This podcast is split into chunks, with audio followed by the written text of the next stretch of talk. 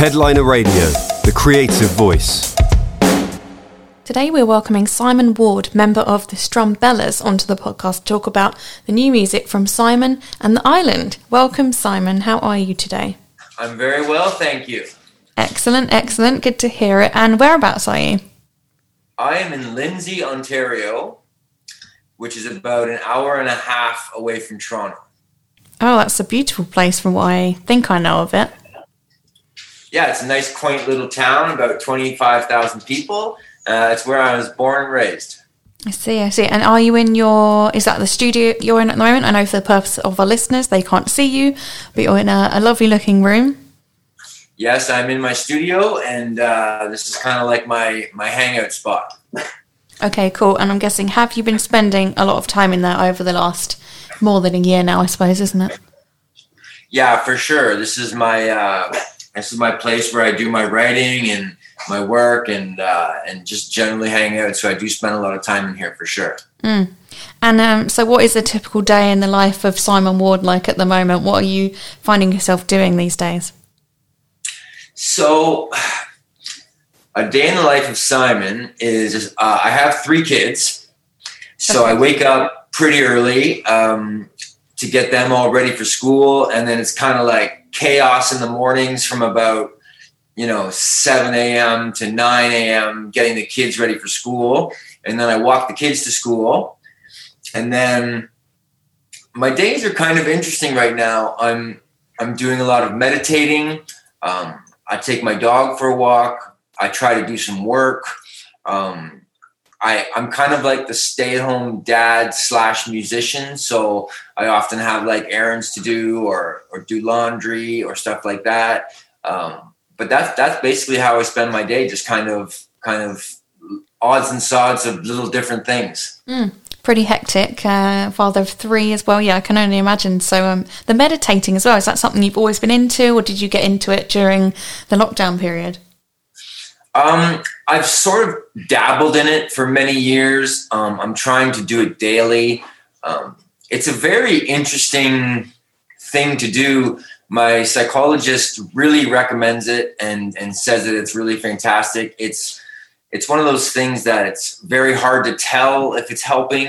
Um, but I'm I'm sticking with it because everybody keeps telling me how great it is. So uh, to answer your question, I've dabbled in it, but I've been doing it pretty constantly in the last year or so.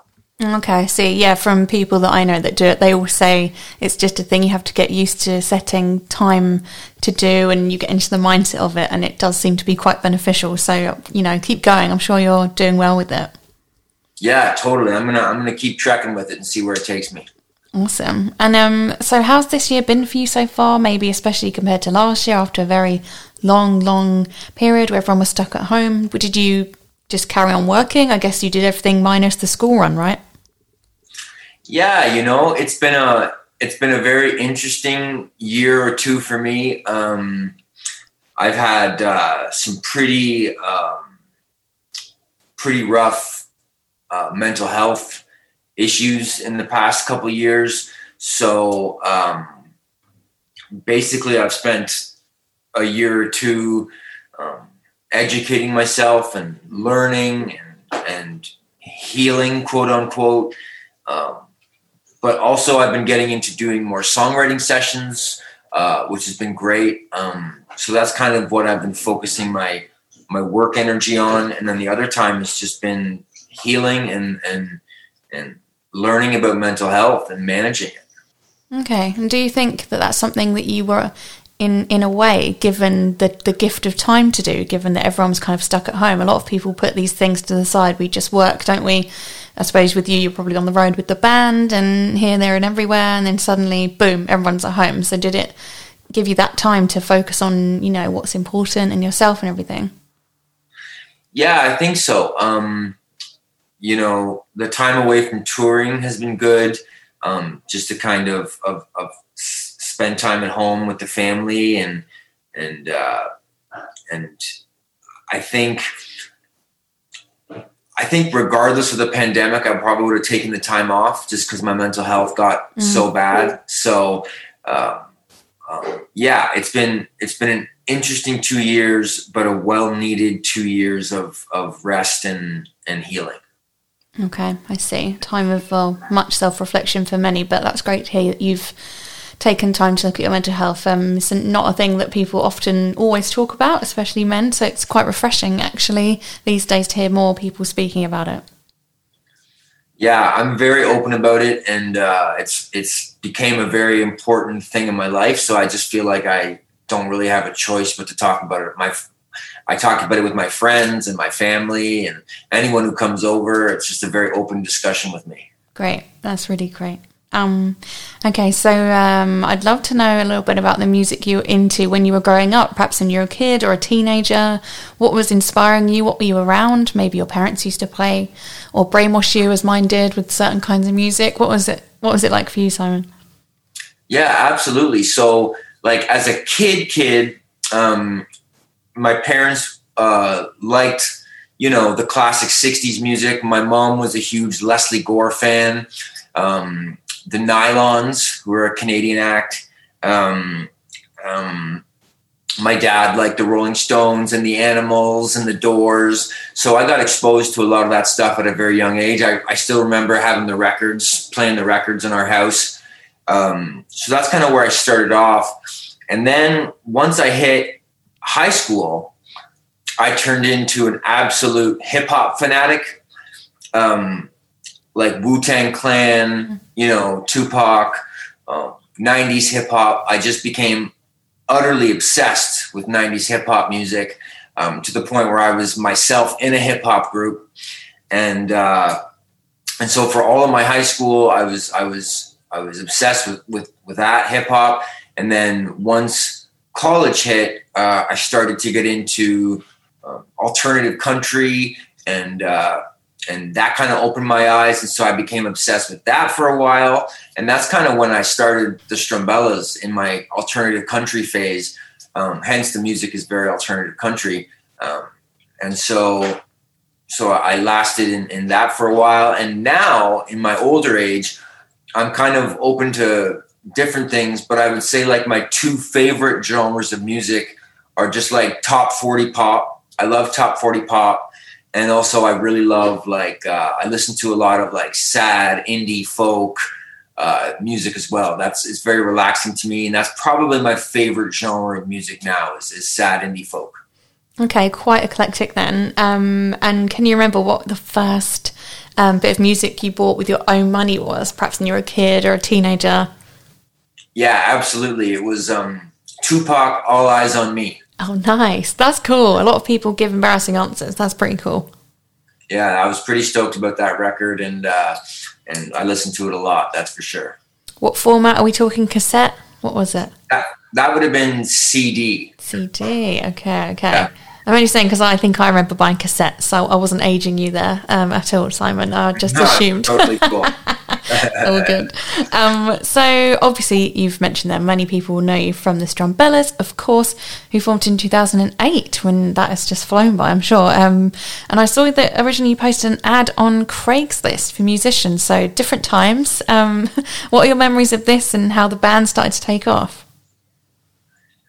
Um, yeah, so like you said, I posted an ad on Craigslist.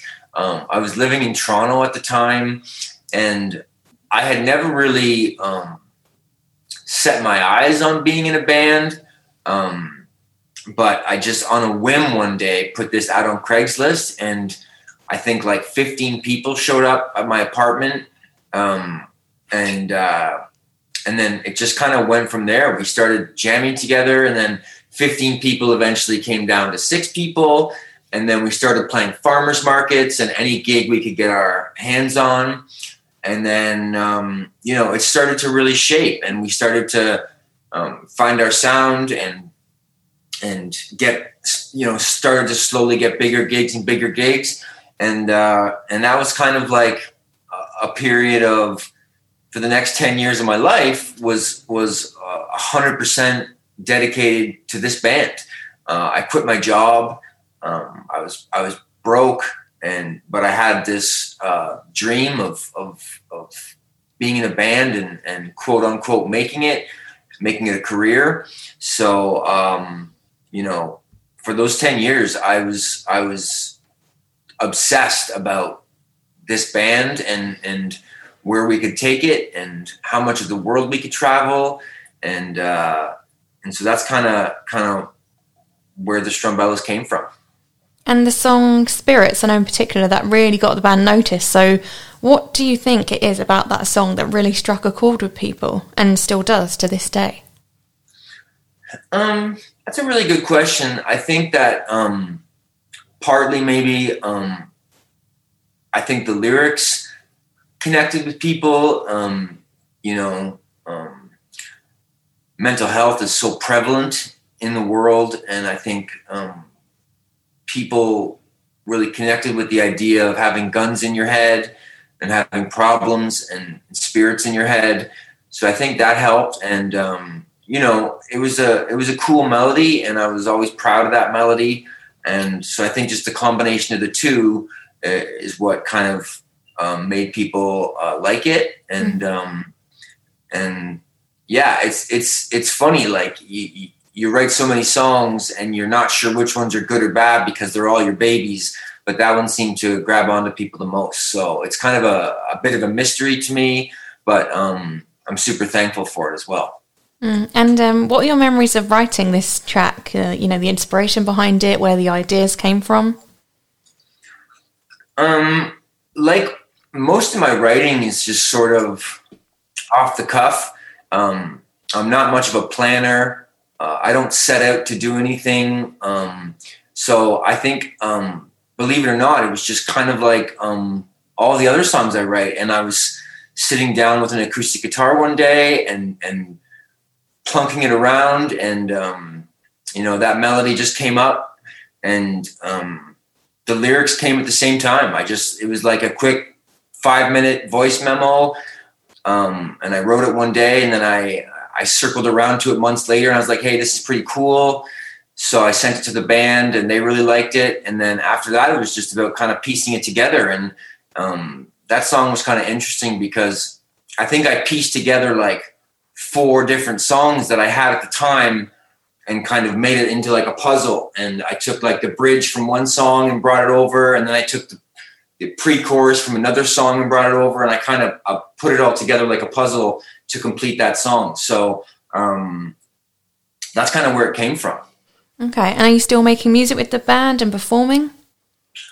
Yeah, you know, I I still am making music with the band. We're doing that right now, and um, you know, because of COVID and because of, of stuff like that, we're kind of doing it via email and Zoom sessions and stuff. But um, yeah, I love the band and uh, and uh, you know, we're still we're still writing music together for sure. Okay, that's great to hear. And um, I know, and from what you said already, people seem to connect with your honest lyrics. You can put heavy topics to quite perhaps an upbeat melody. So, was that always an intentional tactic in your songwriting, or just a natural thing for you? Um, it was totally natural. Um, you know, I just have a tendency to write about pretty dark, heavy things uh, lyrically, and then I just kind of naturally um, write kind of bubbly, fun melodies. So um, there wasn't really a plan behind it. It just kind of it just kind of happened naturally, and and um, you know we just kind of mixed the two together, and that kind of became became our sound. Mm-hmm. Okay, yeah, that makes sense. And um, so on to, of course, Simon and the Island. So when was it that you created this solo project, and why was it that you decided to do something different away from the Strumbellas rather than perhaps make this kind of music with them instead? Yeah, that's a really good question. And actually, it all stemmed from I was on tour one day, and I just I was just thinking, and the, the thought of the name Simon and the Island and I was like, holy crap, I really like that name as a band name. I think it's really cool. Mm-hmm. Um, and so that was like where it started. And I was like, well, oh crap, I have I have a band name, but I don't have an, a music to put behind it. So so over the course of months, even years, I um I started to dig around in my my songs, my my my catalog of songs, and I thought to myself, you know, um, as I mentioned before, you know, sad sad indie folk is like my favorite genre. And so I thought it made sense to maybe create an entity to, to make that style of music and release it under Simon and the Island. um, sort of, I guess, the reason why I decided to do it solo was just because, to be perfectly honest, it was kind of a convenience thing. Um, the whole record that I made was done on my street. And what I mean by that is the producer is my brother in law who lives five houses down from me. And so it was a really easy thing to do to make a record um, at home during COVID when everything was shut down because I would write the melodies and the lyrics at my house, literally where, where I am right now. And then I would just walk up the street and give them to my producer, and he would do all the work at his computer at his house. So it was literally like a home project that we did. Um, so it was super easy, and uh, it just kind of was a natural fit to to make music at that time because um, everything was kind of shut down. And so while everything was shut down, we just kind of quietly made a record on our street, and that's kind of where it came from. Okay, I love that. Well, that makes perfect sense. You know, just around the corner, difficult times and everything, you can walk there. So this is Brian Pickett, right? So you're working with him some of the time. That's right. Yeah, he was the producer, and um, and I also thought it was very interesting because Brian, the producer, um, his job is to write kids music. So he makes music for like Paw Patrol and, and Total Drama Island and, and kid shows. So I thought it'd be really interesting to pair up uh, this sad, dark music with a kids producer. And so that's kind of, um, it seems kind of an experiment to see how it would work out. And uh, we're really happy with how it worked out. It kind of became like sad, dark music with like lots of instruments and lushness and strings and, and big production. Mm, and how did he find switching to um, your more a sad style, in your own words? You know, when he's used to working on all this kid stuff. Yeah, I think it was like totally um, fun for him.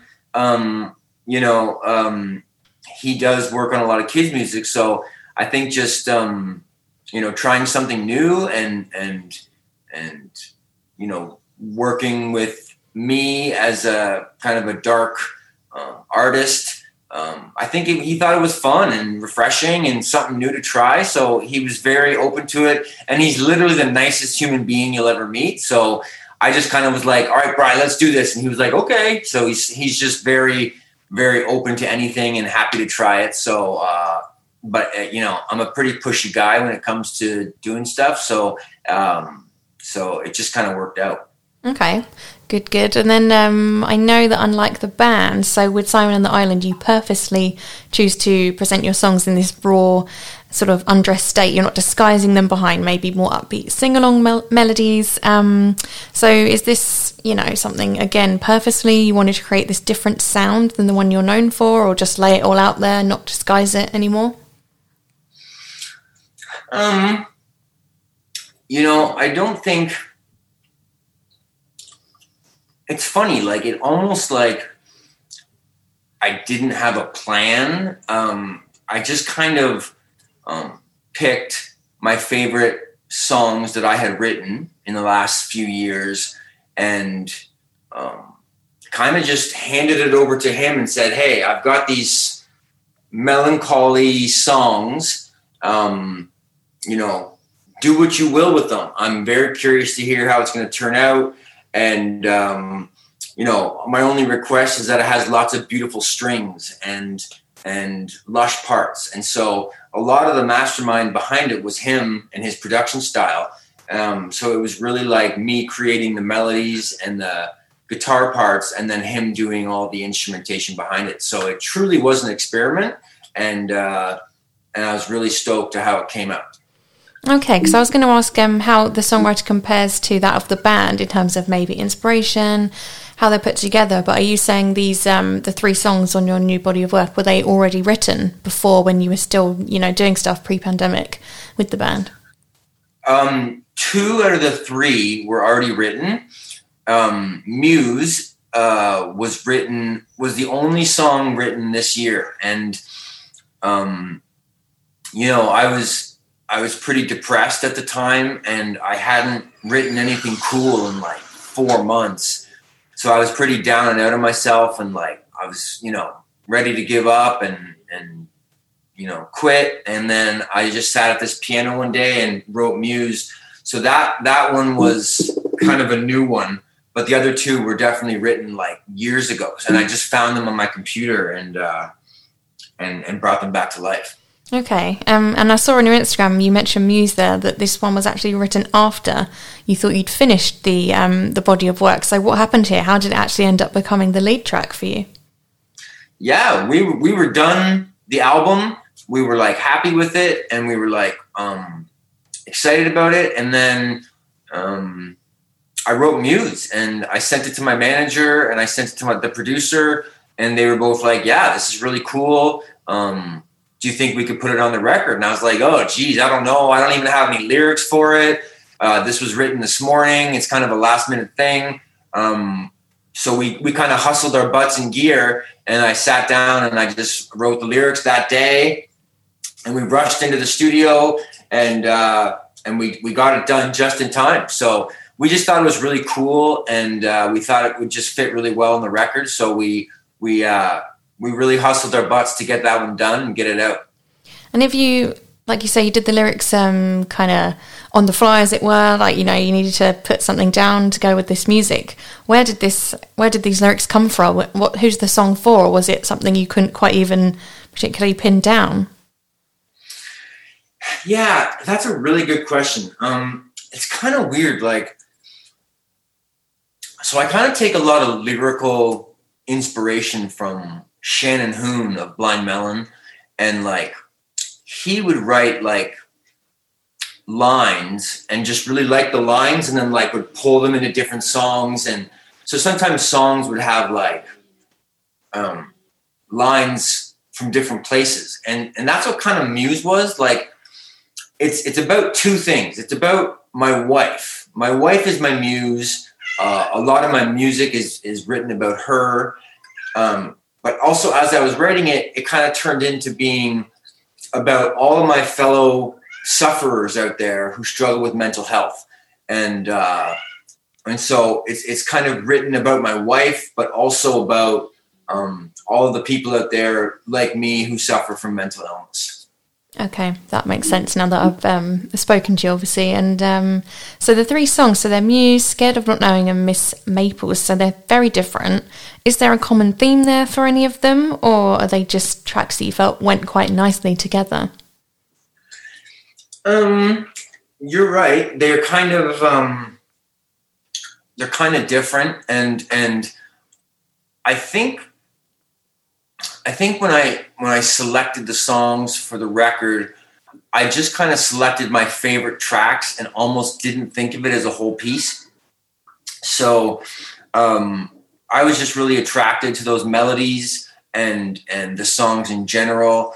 And um, I think like Miss Maples is sort of a fantasy and it's sort of about my wife, but it's also sort of about finding your true love and scared of not knowing is very about depression and sadness and hard times.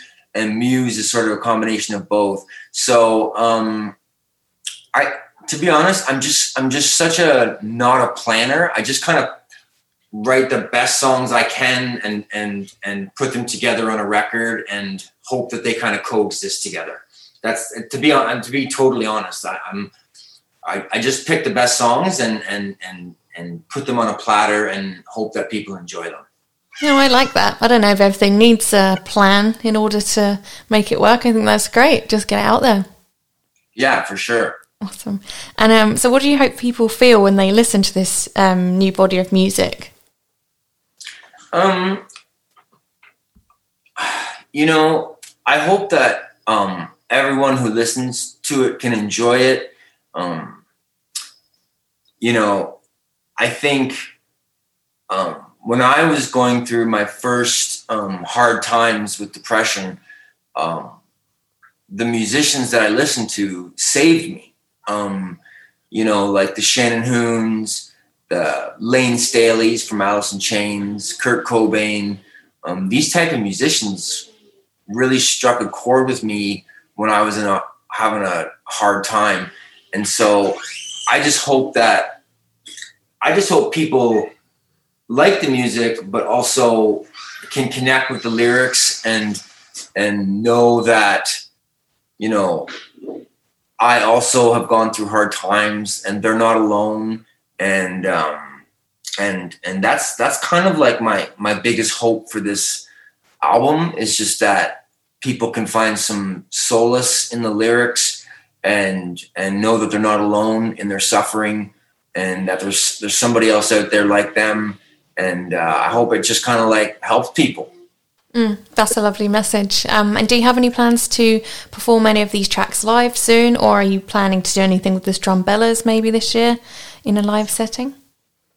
Um, to be honest not really. Um, everything's still kind of shut down for us as a band and as a solo artist. Mm. um, i've just been trying to focus on getting this out and um, and I'm kind of still in those early stages, and I, I, I haven't really planned too far ahead, to be honest. I'm kind of living my life day by day right now, and uh, and and nothing is set in stone.